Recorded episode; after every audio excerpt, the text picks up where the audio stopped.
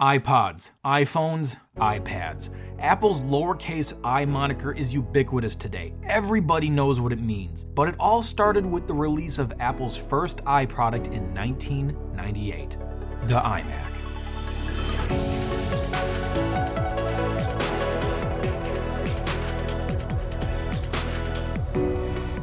Apple Keynote Chronicles is made possible by our awesome friends at Linode. Simplify your infrastructure and cut your cloud bills in half with Linode's Linux virtual machines. To put it simply, if it runs on Linux, it runs on Linode. Hey guys, how are you all doing? If you're new here, welcome. My name is Crazy Ken, and welcome back to Apple Keynote Chronicles. And today, as always, I'm joined by Brad. Brad, thanks for being my co-host on this amazing show. Thanks for having me, Ken. I am happy to be here. We're both kind of like Apple tech nuts. We like the stock. Definitely delightful. We haven't mentioned that on the show yet. One of our viewers said the show was definitely delightful. So that's like our own version of Steve Jobs' insanely great. Yep. We are definitely delightful. There we go. The definitely delightful duo, the Triple D, bringing it. The Triple D.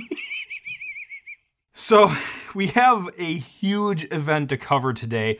We're going to be talking about the reveal of Apple's first iProduct, the iMac. This is a computer Apple still sells today. In fact, they just released the brand new, all new design iMac. So this is still a product they love and sell. So yeah, spoiler alert, it's been very successful. But we'll talk about the origin story and the first ever keynote announcement of it today. But first, let's quickly cover two events that happened before the iMac event. That would be Macworld, San Francisco, 1998, and the Seybold Seminar in New York, 1998, and these will lead up to the iMac event. So, as usual with these older Macworld keynotes, Colin Crawford, the president and CEO of Mac Publishing, would come on stage and he'd summarize what's been going on, and he talks about things we talked about in the last episode. At this time, Steve Jobs is the interim CEO. I think later they call him the iCEO. I don't remember when exactly they started using the lowercase I in there. But Apple doesn't have a true CEO just yet. Colin invites Steve on stage and he presents a Macworld award to him. I don't really know how to explain it. It's like some little award thing. Steve seems, he's like, okay, kind of smiling, whatever. So he presents the award to him and hey, guess what? It looks like Steve has a turtleneck on now and a beard. Guess he's still experimenting with the look. It's still experimenting. We'll see it go back and forth a few times, even in this episode. Then he does another Steveism. That, I guess that's what we're calling them. These like little quirks or whatever you want to say that Steve does. We'll call them Steveisms. This is another thing that I don't remember seeing him do in the other recordings, but he does it a lot from here on out for sure. He like brings his hands together near his face kind of like this. Yeah, you see that a lot, right? He's like that. So Steve recaps the November 10th announcement, which we talked about in the last episode. If you haven't listened to that, go listen to that. Big things, though. The PowerPC G3 chip was announced for the first time. The online store was introduced for the first time. The build-to-order configuration, stuff we use all the time now with Apple's website. Everyone's got an online store now. This stuff was talked about with Apple launching it for the first time in 1997 at this other keynote, and the new factory to keep the inventory more managed, to build these computers to order, BTO, build-to-order configurations. Those were the big things Jobs talked about in the November 10th announcement. And he's just kind of summarizing them right now for those who weren't there. But again, he's still using the descriptor of screaming and hot. Screaming and hot, those are like the big buzzwords there. So then Steve shows a few quotes about the new Macs. Business Week said these Macs are built for speed. They can match and often beat the speediest Pentium II PCs. That was a big thing. The G3 was pitted against the Pentium II by Apple a lot. CompUSA, Apple was now in CompUSA doing a store within a store. Mac sales went from 3% of total CompUSA computer sales all the way up to 14% now. Just in a month from November to December, it went from 3 to 14%, so big jump there. And Steve reiterates on the Think Different campaign. This was the big advertising campaign. Those are famous words. You know, here's to the crazy ones, the misfits, the rebels. That was the Think Different ad campaign. There's billboards and all this stuff too. And he was talking about these jokes because they're being parodied. And if you're being parodied, like you've clearly made a statement. So he shows ABC, says, think Dharma for Dharma and Greg, and pop culture is just kind of adapting to it. Well, I mean, he's right. You can tell he's taking some delight in the fact that, you know, totally. What's the saying of the greatest form of flattery is the sincerest form of flattery. Imitation is the sincerest form of flattery. Yeah. Yeah, and you can tell that he's taking glee in it, and he should, because it obviously was an effective campaign, because not only are there these two instances of seeing it parodied, mm-hmm. but within what he points out, 51 days of it being released into the world. Yeah, that's it hasn't even been out. An incredible amount of time. Yeah, and there's not really, the internet's not as... It's small, robust, especially for ad campaigns and seeing that type of stuff. You're not seeing it in your Facebook feed at the time. Yeah, definitely not Facebook. That wasn't around, which, you know, might have been a nicer thing about the past. Anyway, so then a couple other updates here. Again, this wasn't a huge event, but it's still some important things in here. He talks about 3 million sales of Mac OS 8, and I found it interesting that he says System 8. He doesn't say Mac OS 8 all the time. Sometimes he says System 8, like System 7. Even on the box said System 7, but for System 8 on the box it said Mac OS 8. But I guess that was like an internal beta name or something like that. But the reason why I want to talk about this is because on a technical level, this was actually a really important feature. In fact, this is something I was tussling with some of my external hard drives a while ago because I was having some data issues, so I had to do some reformatting and restoration from backups and stuff. But it has to do with this. macOS 8.1 added a critical feature that's still available in macOS today, HFS Plus, which is optimized for larger disks. There was HFS Plus and HFS Plus J now, or some people call it JHFS. It was the default Mac file system format for a hard disk drive, all the way up to macOS High Sierra, where it was replaced by APFS, Apple File System, in 2017. I'm not a technical expert, so I can't always explain what exactly the difference between file systems and hard disk drive formats are, but I did do an explainer video a while ago that talks about APFS. I do have a link for that in the show notes as well. But yeah, HFS Plus was the default for a long time, and it's still an option in macOS. It's just not a default thing for file systems. He also announces Internet Explorer will be the default browser in macOS 8.1, so that's the first macOS release where it's actually set as the default. But he's like, you can go back to Navigator if you'd like. Get some applause there. Again, part of the Microsoft deal. We cover that in episode 4. And then he talks about QuickTime 3.0. Steve was talking about core focuses a couple episodes ago. Like, they want to focus on where Apple's strong. And QuickTime makes sense because video. And obviously nowadays, tons of people do video stuff on Macs and iPhones, and QuickTime is still the foundation of that. And QuickTime 3.0 was a good focus for him. And he talks about focus, and he's like, I still get hate mail about canceling OpenDoc, which we covered in episode 3. There were some people asking about that. I still can't explain what OpenDoc even is. I still don't get it. But it was one of those like Apple collaboration partnership technologies that was being worked on when Jobs wasn't at Apple. Jobs comes back, and that's one of the things they kill off. But QuickTime 3.0 introduced something we talked about in the last episode, the compatibility with QuickTime VR. You can use the QuickTime VR authoring tools to make those 360 rotations, so you can go inside the store virtually and look around virtually, kind of like Google Street View for stores, but this was 1997. You know, this all ties into that'll become something later, but Steve's obviously a little enamored with like video and showing off that type of tech and all that. Like, that's why they pushed out of the iLife suite. It started with iMovie. Yep. iTunes was a secondary thought type thing. He's always kind of pushing the video stuff. But yeah, I think he was excited. I mean, he was excited to demo the thing in this one here. And it is a really cool feature for back then. Mm-hmm. So then, speaking of demos, Jobs talks about how developers are important, software is crucial, and part of that Microsoft deal was the meaningful partnerships and the commitment to release Microsoft Office on the Mac for the next 5 years. So that would be from 1997 to 2002, but clearly it's been longer than that now, because you still can get Microsoft Office on the Mac. So one of the things was Microsoft Office 98 for the Mac was supposed to be kind of exclusive, have some features that you couldn't get on the Windows version. So Ben Waldman from Microsoft came up and did a demo of this new version of Microsoft Office for the Mac. And can we talk about this guy's waistcoat for a second?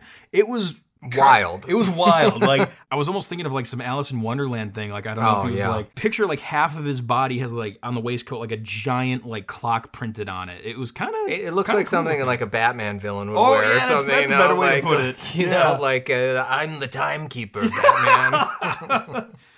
Yeah, it was kind of a cool looking waistcoat. So he comes up and does this demo, and he starts with like a basic thing, like, hey, you can install it by putting in the CD, you pick up the folder from the CD and drag it to your hard disk. That's how you install Microsoft Office. And it's been like that with software before, like even just I remember when I'm a kid, like I have my Tonka CD, and on like the CD, it has the instructions for installing on Mac and installing on Windows. It's like 7 steps on Windows, and on the Mac, it's like 2 steps. You just drag the icon to where you want. And that's how it is a lot today for Mac software. You know, if you're not installing from the App Store, you usually download a DMG. You open up the DMG, what does it say? Drag the applications, drag this icon to the app folder, and it's like so easy to install on a Mac, and it was even like that back in the 90s, easy. Even in the 80s, it's basically how it was. And then another thing he shows is the Office Assistant. It's like this virtual little assistant that comes out. It looks like a Macintosh. He's got like he has legs. That's what it is.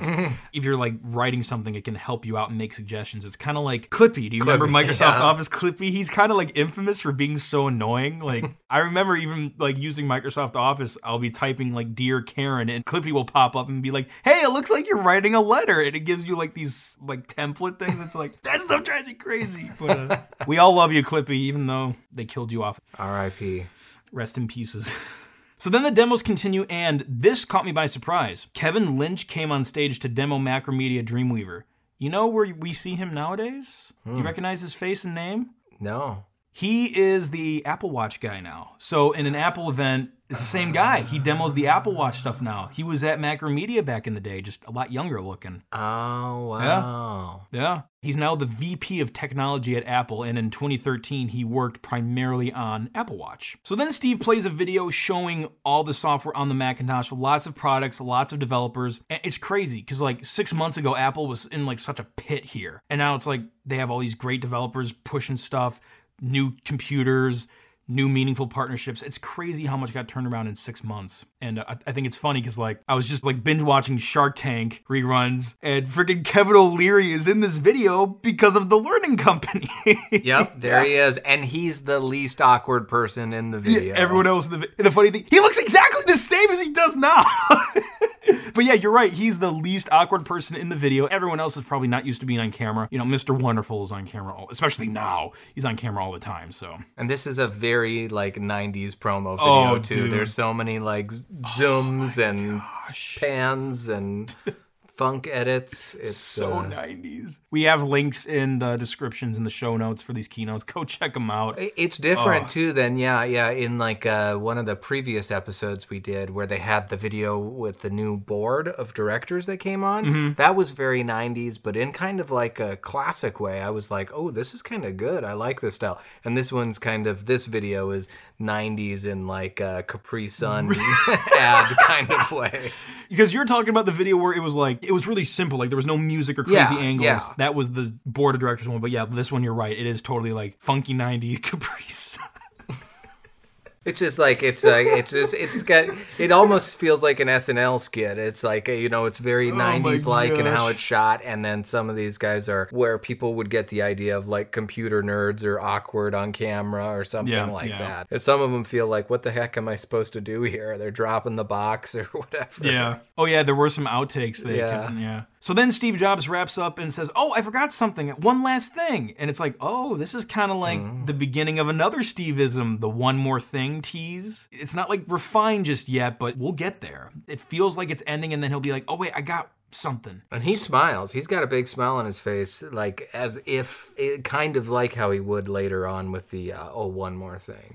And then I thought this was interesting. He's like doing the one more thing, and then he like stops talking. Like someone's like yelling from the audience. Did you hear that? Yeah. I was gonna call it out too because it is very weird and awkward. And I actually thought he held his composure like really good. I thought I heard the person. I thought you could hear him saying, I have a question. That's what I heard. Yeah. I have a question. Steve's just like, he says, maybe after the show. Oh, there's some nice bloopers we'll have to cover later. There's some fun ones where like a camera's not working and like he tosses it to someone in the audience and he's like, this guy sounds like he can figure it out. Well, there is some odd stuff in this one, I think, just where the cameraman's pointing or they don't have an angle to cut to or something, or it's on a demo and it just stays on like the black background. But overall, I mean, it's pretty refined for what was probably mostly a live event. Yeah. So then the last thing was he did a financial report. Q1, 1.575 billion revenue, and this part's more important, $45 million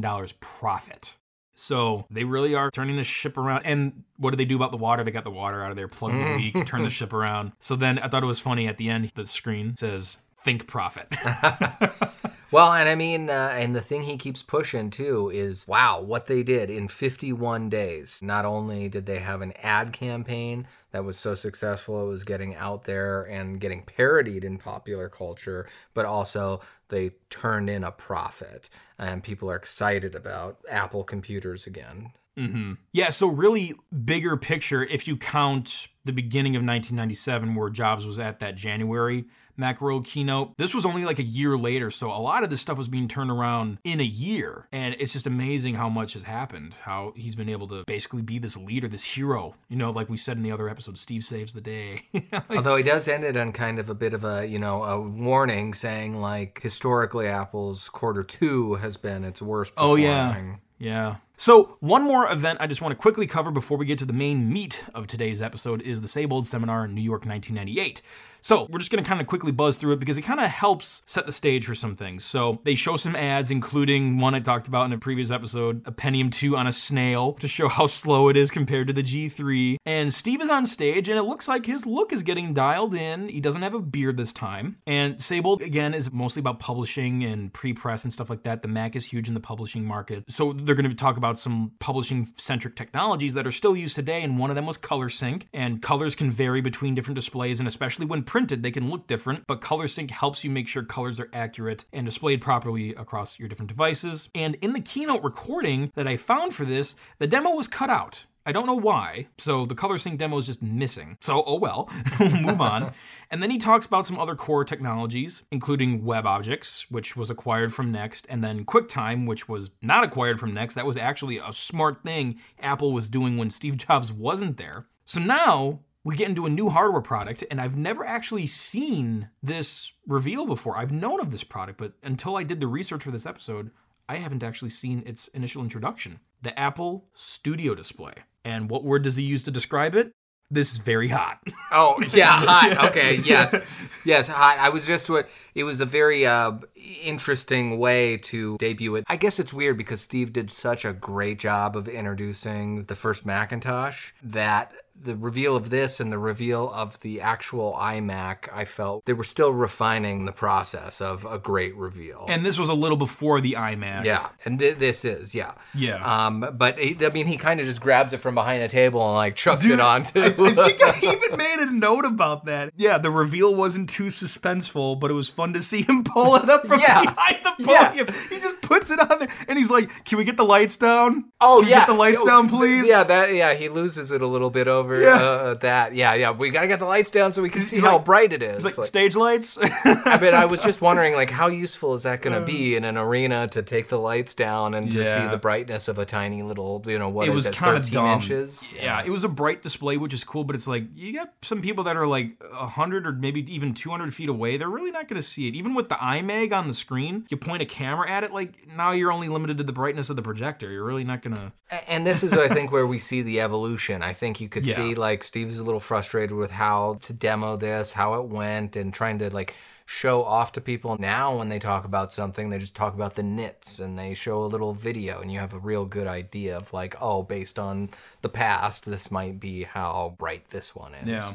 And there were maybe some rehearsal issues too. Like, you know, this wasn't like an Apple event. This was a Seybold seminar that Jobs was speaking at, so it wasn't really his house, so to speak. But in terms of the product itself, this was Apple's first standalone flat panel desktop display. It was 15 inches, 1024 by 768, and it was available in May for $19.99. And he says you're going to be seeing a lot of this flat panel stuff. Oh, yeah, but definitely not in the iMac. Yet. Have you seen one of those displays in person? It seems like it could live next to the 20th anniversary Mac. It kind of has a little bit of that design language. I don't know if Johnny Ive was involved in that at all. I'm pretty sure, Johnny. I haven't researched this one, but here's the thing. This was like the first new product from Steve Jobs' return that was revealed. Because everything else, again, was kind of like the same case with new internals. This was like the first like new design to come out of Apple ever since Jobs came back. And it was very likely, just like how the iMac was, a Jobs-Ive collaboration, because Ive was at Apple before Jobs came back. Mm-hmm.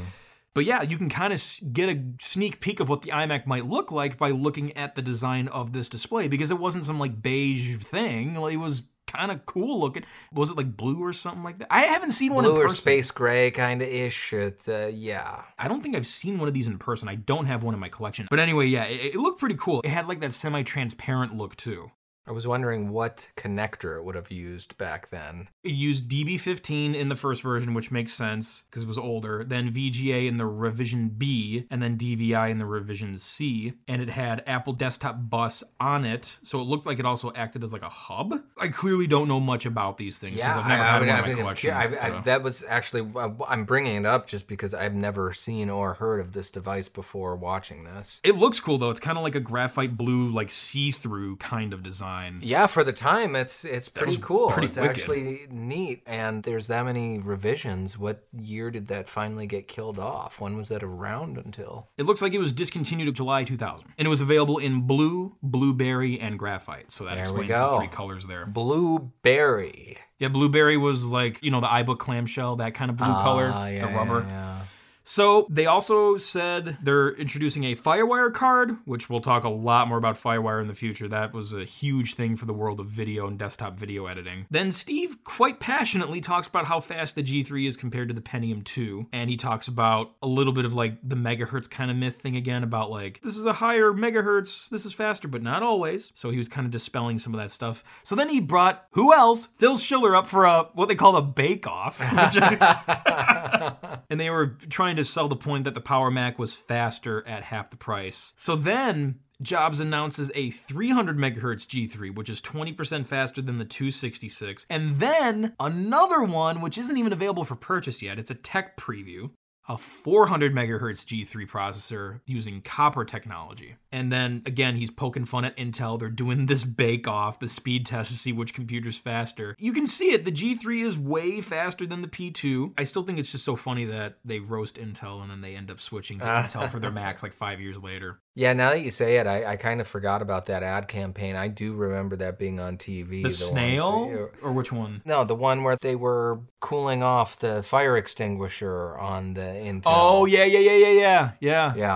That was another one they did. They got that in the demos, trying to play it as a QuickTime video. That's right. On the internet speeds. That's right, yeah. So then, I think we talked about this in the last episode, after they do the demo, what do they say? You want to see that again?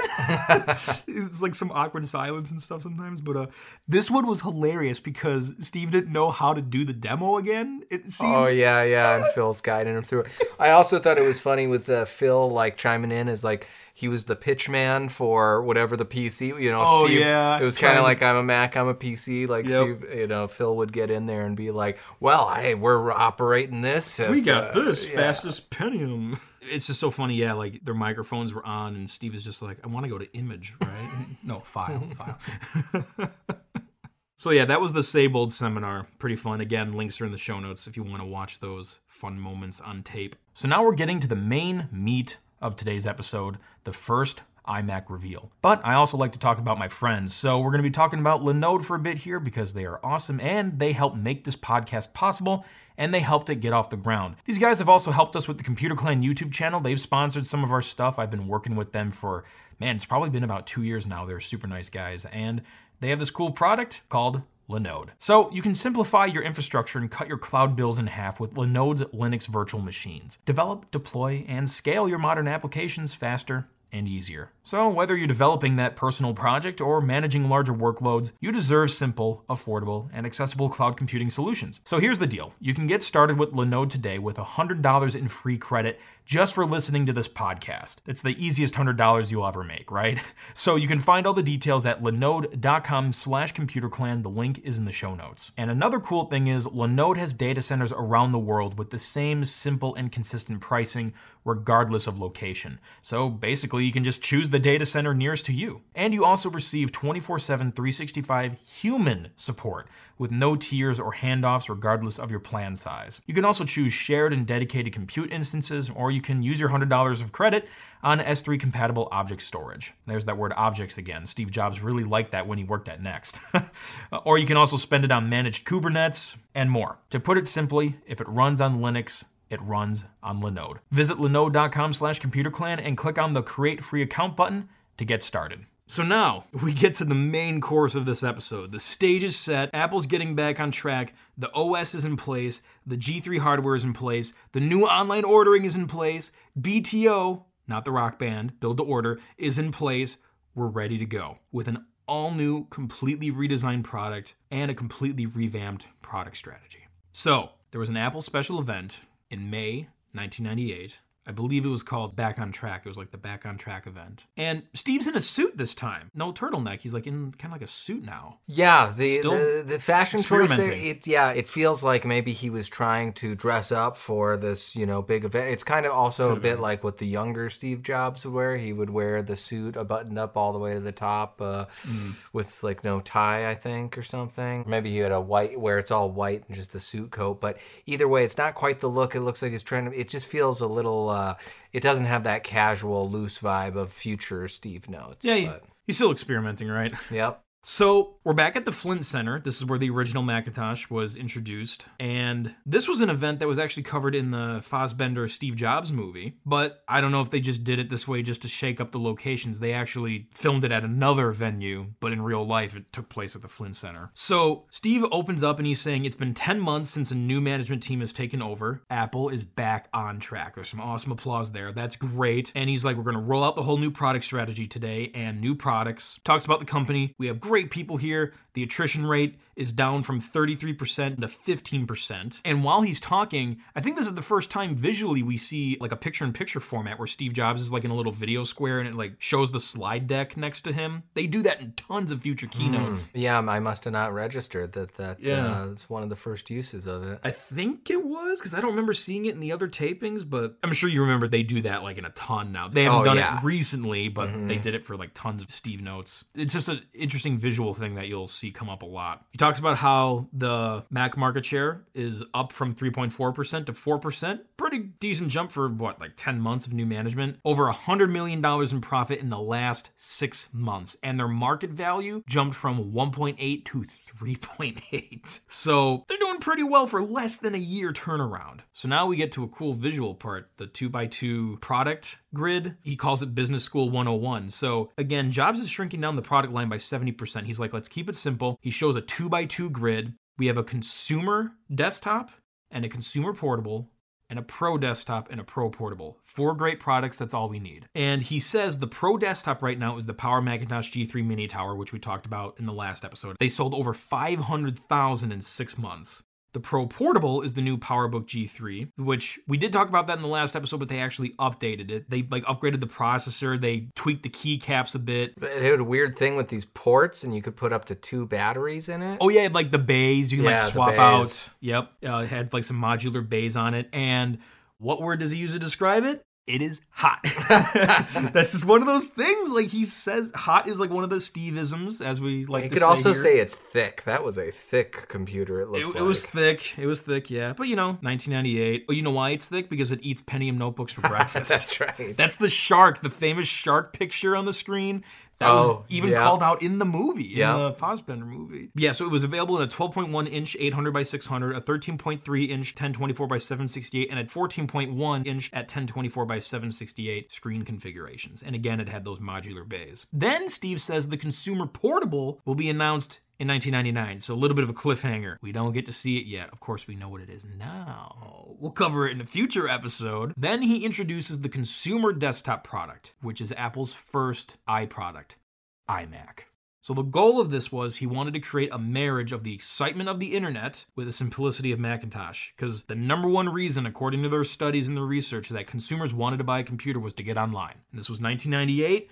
The internet wasn't super widespread or super mainstream or super easy to get onto, so Apple wanted to make that push to make it easier. That was one of the big focuses of the iMac. Did you not think that the release of it was a little anticlimactic for like, you know, just kind of how different? It just seems like Steve hadn't quite perfected that great reveal because he introduces it by talking about it and throwing up text and slides first and then revealing the product, at which point the reveal is only looking face on. You don't see the beautiful translucent back and everything like that. I feel like where they went to later, which is they reveal the product or they show it in a video or something first, and then they go, welcome, introducing iMac, and then there's a big round of applause, and then he starts talking about this stuff. This is just kind of like a backwards reveal. Yeah.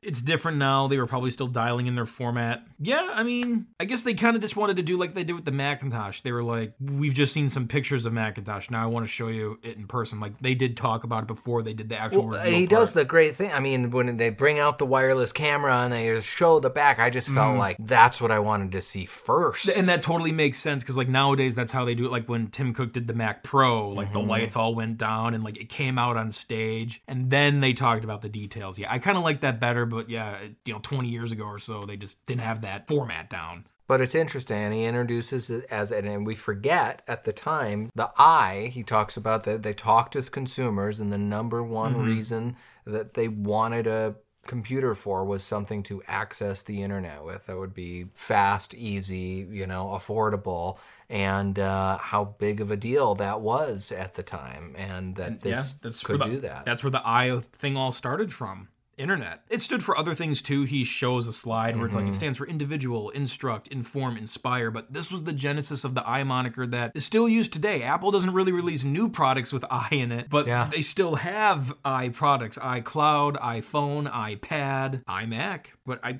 think that's iCloud, I think iCloud was the last new i product they introduced because then they kind of stopped doing that because now they use the Apple prefix, Apple Pay, Apple Music, Apple Watch, Apple Fitness. They don't say iFitness, Oh my gosh, now I have anxiety. When is the i going to be discontinued eventually? And it just becomes Apple Phone. Yeah, Apple Mac? Apple. That'd be... Tim Apple? I don't know. Tim Apple.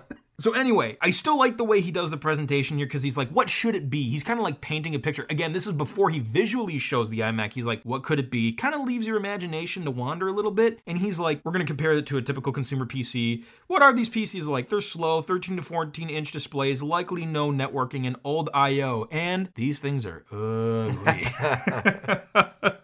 The iMac should have a G3 processor at 233 megahertz, a 15-inch CRT at 1024 by 768, 32 megabytes of RAM, 4 gigabyte hard disk, 24 times CD-ROM drive, 100 megabit Ethernet, 33.6 kilobit modem, which actually got upgraded to a 56K later when they released it, but they announced it at 33.6, and a 4 megabit infrared sensor so you can beam files in. Do you use AirDrop? Oh, yeah. Yeah. This was kind of like AirDrop's great-grandfather where you can just use wireless like infrared to beam a file into it. Back in my day, we beamed rather than drop. I have never actually used the infrared port on my old iMac, but they got rid of it in the future revisions, so I guess nobody really used it. This was a big one. USB. The first Mac with USB. Two of them, two ports, 12 megabits per second. Wasn't the first computer on the market with USB, but considering the iMac sold millions within the first 2.5 years, it was definitely one of those computers that got it out to the consumers more. So yeah, dual USB, 12 megabit per second ports, stereo speakers, and what Steve Jobs said, a great, great keyboard and mouse. Keyboard, yes. Color-matched keyboard. He said the coolest mouse you've ever seen. And then later, he's like, this is the coolest... But we don't see it yet. So then he walks over, the iMac is on the stage this whole time. It's just under the black cloth, which I really love. He pulls it off. And then this demo starts playing, the hello text shows up, or it says iMac, that's what it says. And then the loud music starts pumping and there's this drum solo, it's going on, it's gonna turn into a stomp show or something. Then it says hello in the original Macintosh looking script, and then below it says again, which I think is so cool. And then cheers erupt, it's so freaking awesome. And today with the new iMac, the 2021 iMac, I love how they paid homage to the whole hello thing. It's even on the packaging, you set up the computer, the setup assistant writes the words hello just like the original Macintosh demo. It's so cool that today they're throwing back to the hello script from the old Mac days. It's really cool. It feels just as fresh and friendly. It's fresh as it did totally. From the beginning to the again to today, reinventing itself. We were talking about it. It's almost like this is an interesting one because The new iMac that just came out is almost like, is this a cycle? It feels fun and fresh, just like this was, you know, back then. There was nothing else that looked like this. Yeah. Because, yeah, it's kind of interesting because, like, there were these colorful iMacs and then they were white and then silver. And now we have color again. Will there be a time where it kind of just goes back to white and silver or something? I don't know, maybe. But anyway, now they bring out the wireless camera. The iMac is revealed. They walk around it. It's this like egg bubble shaped, translucent, sea green, cool looking computer. It looks really cool. I mean, and again, trying to put yourself back in the mindset of there was just nothing that looked like this. And we'll talk about the origins of like the design and the behind the scenes in a bit too. And I actually did an episode about the evolution of the iMac. So go ahead and check that out. The link is in the show notes. It kind of takes you through how the design changed through time, and it tells you the origin story. But yeah, so now he's walking around the computer. The cameraman is following him. This is when Jobs picks up the mouse and shows it to the camera. We got the coolest mouse on the planet right here. The circular mouse. Did you like it? That little circular, like, carpal tunnel? No, we've talked about it before. I mean, it did. He is right. It was the coolest looking mouse. It definitely looked interesting, but trying to practically use it, especially as a video editor, that shape was not conducive to using 8 hours plus a day every single day. I haven't researched the origin of it, but there was a Next mouse from Steve Jobs' Next company that was a circle. Pretty sure that's where it came from. Yeah, that was a mouse. There was an accessory that actually made it more mouse-shaped. You can, like, attach it, and it made it more mouse-shaped. I have one.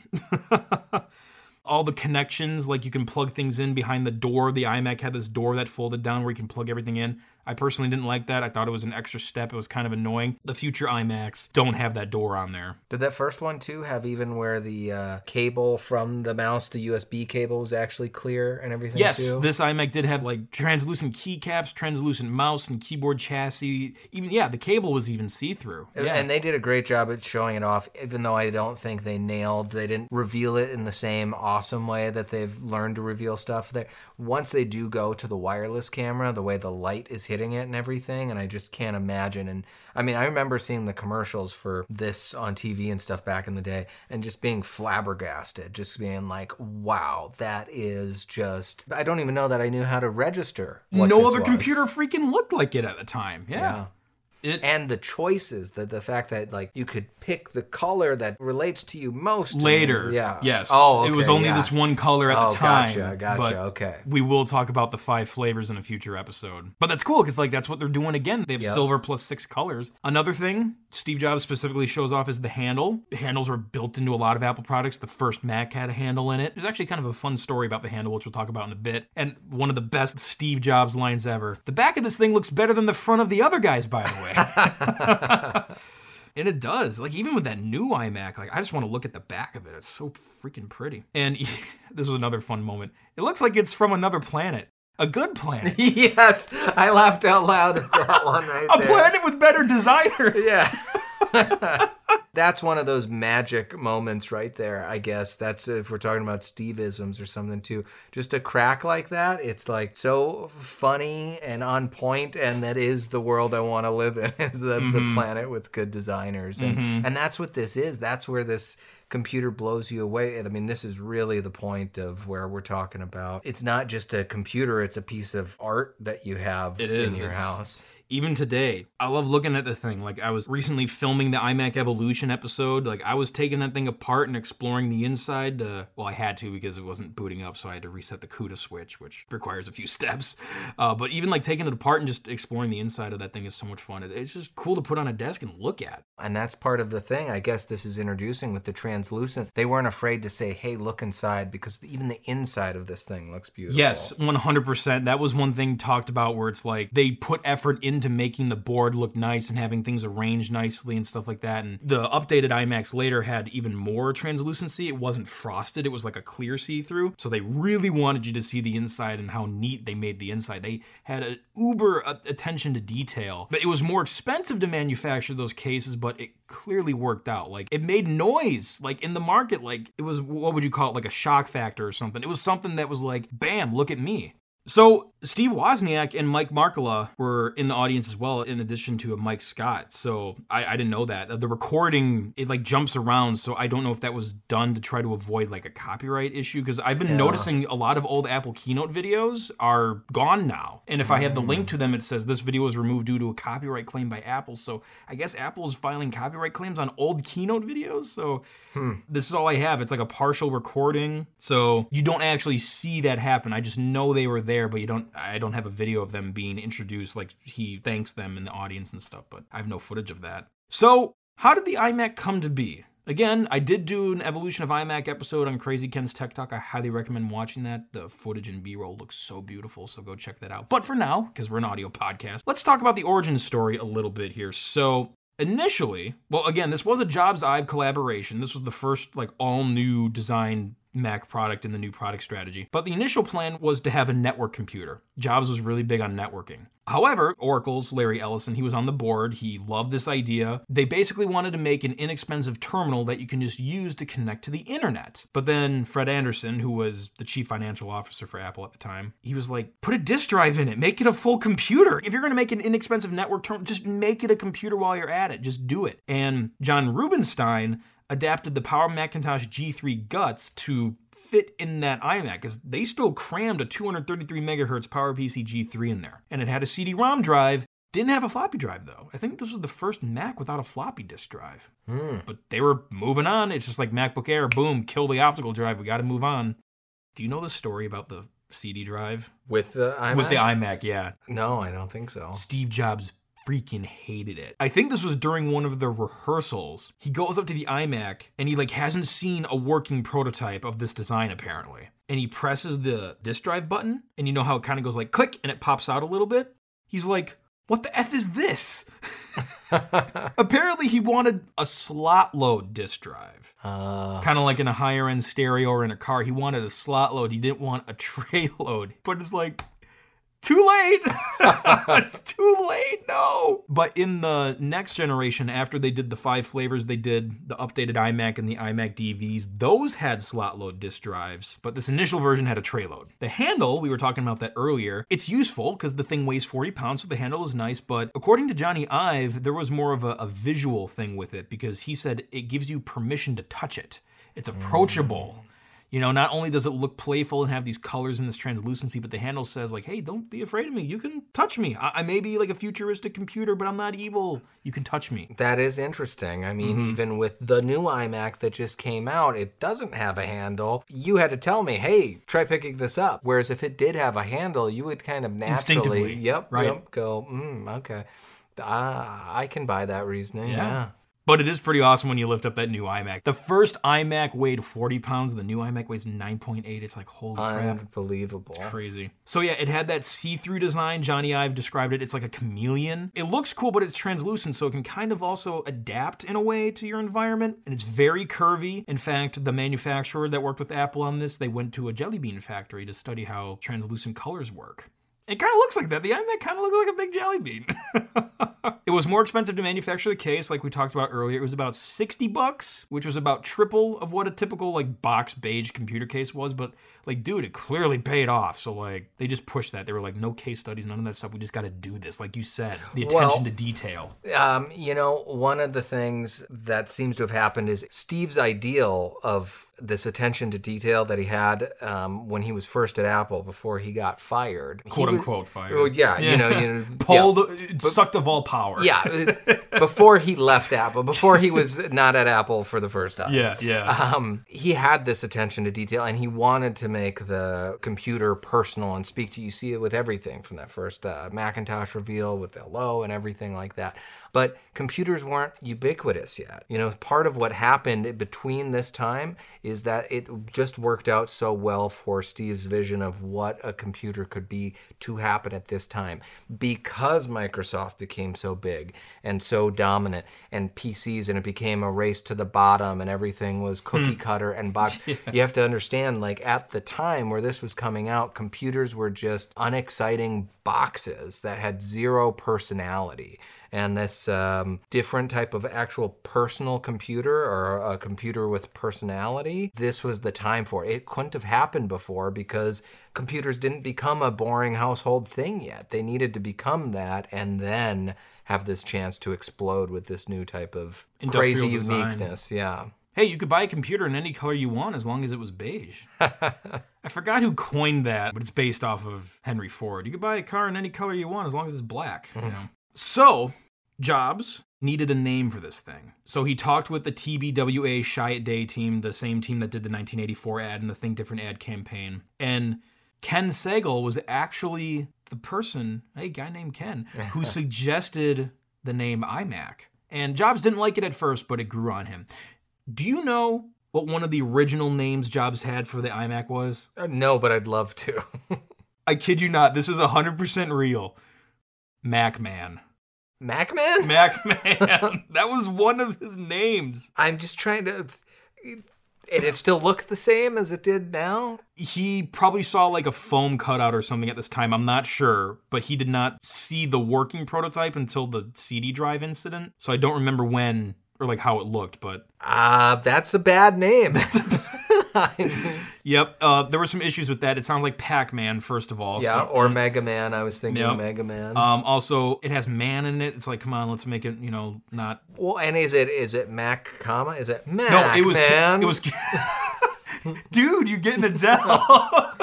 Or Mac Man. No, it was camel case, like MacBook. It was M-A-C, you know, capital M-A-C, capital M-A-N. Yeah. Yeah. So that went out well, it actually almost didn't go out the window. Jobs was like, we're going to stick with this name unless you can think of something better, paraphrasing, but he was almost set on that. So yeah, Ken Segal, iMac, he was the one that suggested it. Yeah. Thank you for saving us from that name. I can't use an iMan. I can't use an iMan Pro or a... Even iMan sounds better than MacMan. That's true. Oh, man. So the iMac. This was like the computer that saved Apple, if you ask me. It was an all-new computer to set up Apple for success. And this is just the beginning of Apple's revamped designs for the 2x2 product strategy. So we'll be covering more of that in the future. So what's next? We're going to talk about WWDC and the official introduction of Mac OS X, which was Rhapsody. It evolved into Mac OS X, and this sets up Apple for decades. In fact, Mac OS today is still based off of technologies that were introduced with it. The operating system on the iPhone, the iOS stuff, like that's all based off of this. This is part of the genesis of it. So we'll talk about Mac OS X with the official name being introduced for the first time at this WWDC keynote on the next episode of Apple Keynote Chronicles. So make sure you're subscribed and follow along for that. And if you like the show, feel free to leave a 5-star rating. If you don't like the show, that's cool. You don't have to leave a rating. I'm just hoping if you've made it this far, you like us a little bit at least. And hey, if you want to listen to this ad-free, I do have an ad-free version of this podcast on Patreon, as well as a lot of other cool bonuses you get for a super cheap price. So go ahead and check that out. It's patreon.com/crazyken, crazy with a K. The link is also in the show notes. And also thank you, Linode, for helping make this podcast possible. To keep it simple, if it runs on Linux, it runs on Linode, so you can get that $100 of free credit, linode.com/computerclan, or you can just click the link in the show notes there. So, Brad, thanks for being on this episode. Thanks for covering the iMac with me. Any, as Jerry Springer would say, any final thoughts? Do you have my final thought? No, I think you're right. I think that this is the beginning of whatever Apple became. Let me say it this way. This iMac is basically what started to bring me into the world of Apple. Like, sure. I remember, you know, because even the Power Mac G3 and stuff, you know, it's still, as it is when we're talking about these, it still kind of looks like that beige computer. It has the same exterior. It doesn't have that wow factor. It's when this iMac came out. And, you know, the future things around it, the laptop that we'll talk about in the future and everything. These are the things that drew my young mind into, like, wow. They get you excited. Yep. Yeah. So, yeah, what we've hit right now is really where my interest in Apple began. So I'm really excited to see where we go from here. Oh, yeah. And, hey, it all worked out because the iMac sold 800,000 units by year end, which made it, at that time, the fastest selling computer in Apple's history. They broke a record. So lots of cool stuff coming up. Make sure you're subscribed and following along because we release a new episode every other Monday because we like to make your Monday a fun day. And also, this isn't the only thing I do. The Computer Clan does host a YouTube channel with new tech episodes that come out every other week on there. We have a lot of very fun stuff on there. Retro tech, new tech, knockoff tech, scam tech. The scam tech episodes, that's like our bread and butter. Those are really fun. So go ahead and check that out. youtube.com/computerclan. And until next time, there's not much else to say other than catch the crazy and pass it on.